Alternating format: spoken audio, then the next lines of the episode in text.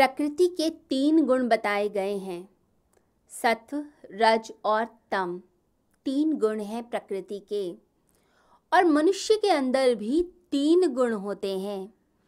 सात्विक वृत्ति होती है हमारी, या राजसिक या तामसिक। तो सत रज और तम, ये तीन गुण प्रकृति में भी हैं और यह हमारे भीतर भी हैं। तो हमारे जो गुण हैं, वो प्रकृति के गुणों के साथ मिलकर फिर कर्म होते हैं। जो हमारा स्वभाव है, हम उसी के अनुसार चीज़ों को ढूंढते हैं। एक सात्विक मनुष्य सात्विक चीज़ों को ढूंढता है। उसे मंदिर जाना अच्छा लगता है, उसे प्रार्थना करना अच्छा लगता है।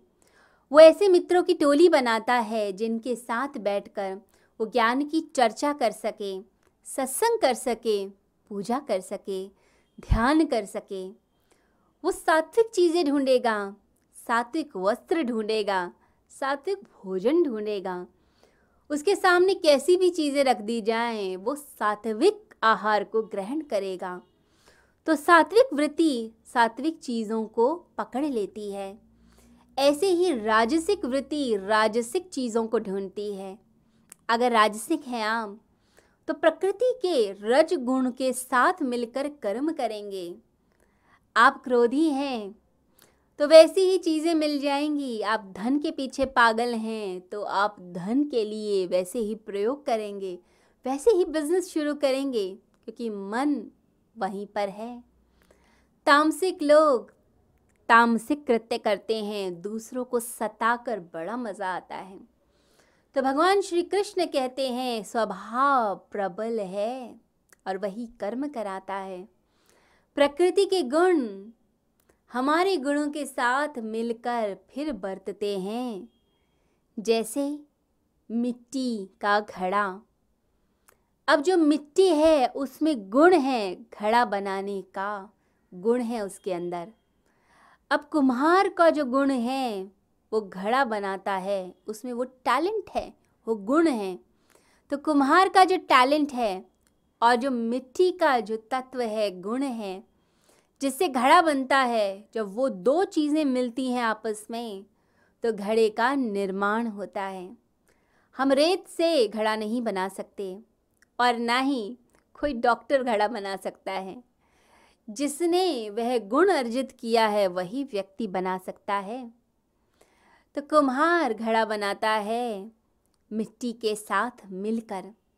यदि मिट्टी कहे कि मैंने घड़े का निर्माण किया तो यह असत्य होगा, और कुम्हार कहे, मैंने किया है तो वो भी असत्य होगा।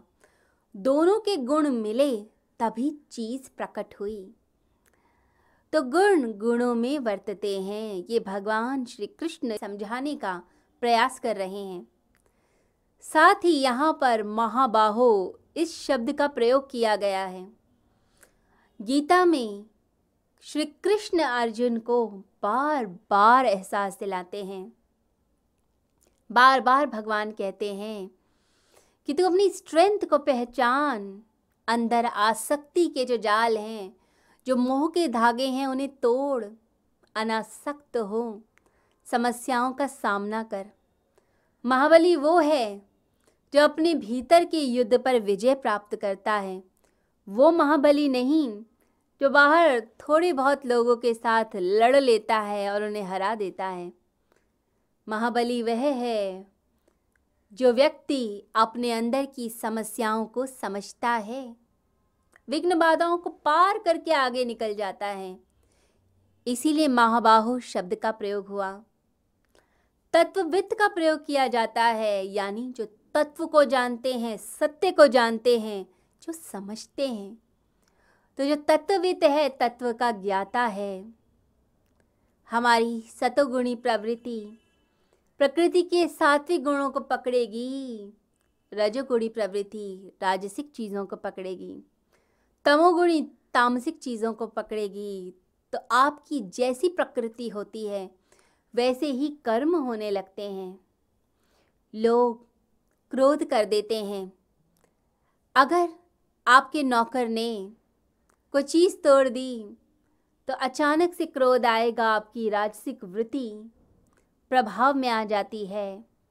परंतु जब आपका बच्चा वही चीज़ गिराता है, तोड़ देता है, वही कांच का ग्लास जो नौकर ने तोड़ा, अगले दिन बच्चा तोड़ देता है तो आप डांटते नहीं, बल्कि बोलते हैं कि तुम्हें चोट तो नहीं लगी। तो लोग, जैसा उनका स्वभाव होता है, वही उनके कर्मों में दिख जाता है। कॉपरनिकस ने 300 साल पहले ये पता किया था कि सूर्य नहीं घूमता पृथ्वी के आसपास, पृथ्वी घूमती है। जब यह खोज की गई कि पृथ्वी घूमती है सूर्य के आसपास तो लोगों को आश्चर्य हुआ लोगों का अहंकार उस पर चोट पहुँची। उनकी जो तामसिकता थी उस पर चोट पहुँची। क्योंकि जिस धरती पर मनुष्य रहता है, वह किसी के आसपास नहीं घूम सकती। हमारे आसपास चीज़ों को घूमना चाहिए। तो बर्नाड शाह ने एक सभा में कॉपोनिकस का अपमान किया।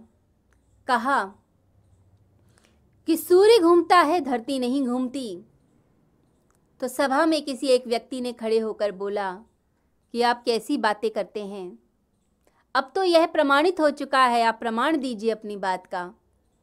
तो बर्नाड शाह ने कहा, जिस धरती पर बर्नाड शाह रहता है, वो किसी के चक्कर नहीं लगा सकती। तो ये तामसिकता है। आपकी तामसिकता। वो तामसिक गुण जो है, वो प्रकट हो रहा है, प्रकृति में प्रकट हो रहा है। जब आप कहीं जाते हैं, हवा का झोंका आया और कोई चीज़ आपको लग गई तो आप कहते हैं, कोई बात नहीं, हवा थी। आपको क्रोध नहीं आता। परंतु वही चीज़ किसी मनुष्य से हो जाए अनजाने में तो कितना क्रोध करते हैं आप।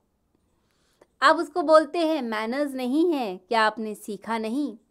आपको दिखता नहीं मैं आ रहा था और आपने दरवाज़ा ऐसे छोड़ दिया, मुझे लग गई। आप लड़ने पे उतारू होते हैं। अब हवा अस्तित्व का हिस्सा है तो व्यक्ति भी तो अस्तित्व का हिस्सा है। हम हवा को माफ़ कर देते हैं, परंतु हम व्यक्ति को माफ़ नहीं करते। तो मनुष्य अद्भुत प्राणी है।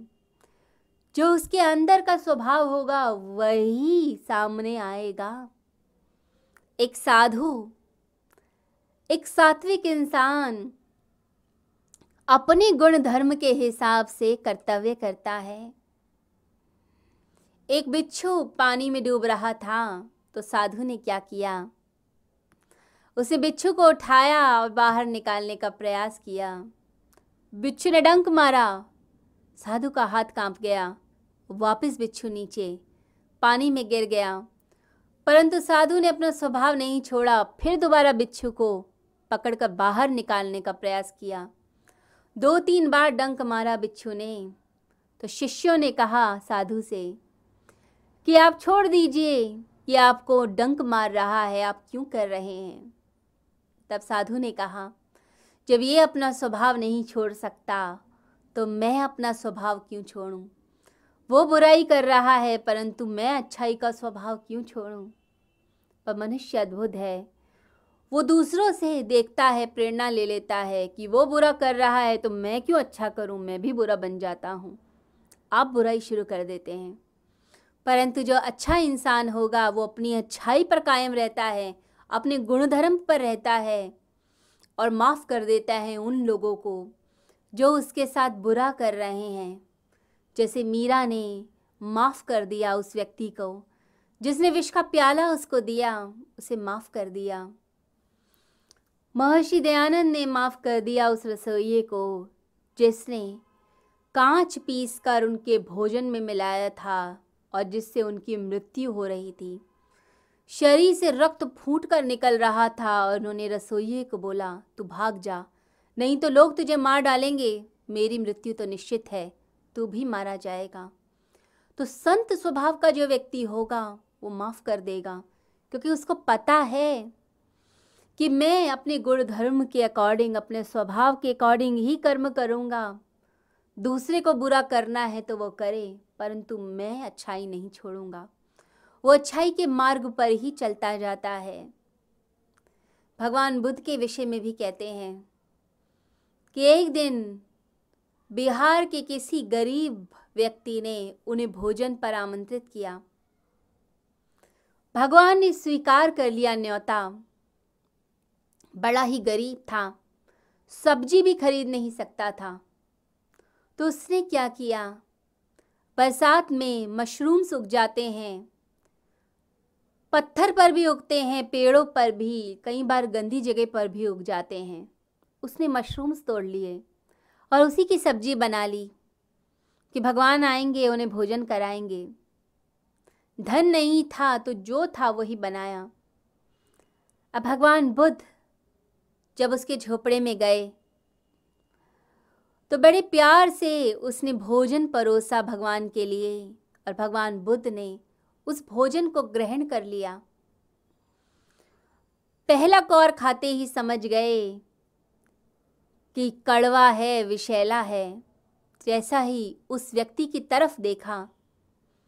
जैसे ही व्यक्ति की तरफ़ देखते हैं तो व्यक्ति पंखा झलते जलते रो भी रहा है, खुश हो रहा है, आनंदित है कि भगवान भोजन ग्रहण कर रहे हैं और मैं खिला रहा हूँ। भगवान बुद्ध ने जब उसके आनंद भरे आँसू देखे तो चुप हो गए। चुपचाप जो रखा था, वो सब ग्रहण किया। और जब वापस आए तो विष भर गया पूरे शरीर में। चिकित्सकों ने भी कह दिया, अब कुछ नहीं हो सकता। तो अपने शिष्यों को बोले कि गाँव में ये फैला दो कि जिसने भगवान बुद्ध को आखिरी भोजन खिलाया है, वो धन्य भागी है। अब जो भिक्षु थे, जो शिष्य थे, वो बोले कि आप क्या कर रहे हैं? वो हत्यारा है, उसने आपकी हत्या कर दी। आपको विष भरा भोजन खिलाया है। मशरूम्स ऐसे खिला दिए जो विषैले थे। तो भगवान बुद्ध बोले, कि समझ तो मैं भी गया था, परंतु उसकी आँखों के आनंद भरे आँसू देखकर मुझे लगा कि मृत्यु तो शरीर की कभी ना कभी आनी ही है। इतनी छोटी सी बात के लिए मैं उसके आनंद को कैसे छोड़ दूँ? उसके अंदर जो आनंद के भाव आ रहे थे, भक्ति आ रही थी। उसको देखकर मैं कुछ कह ही नहीं पाया।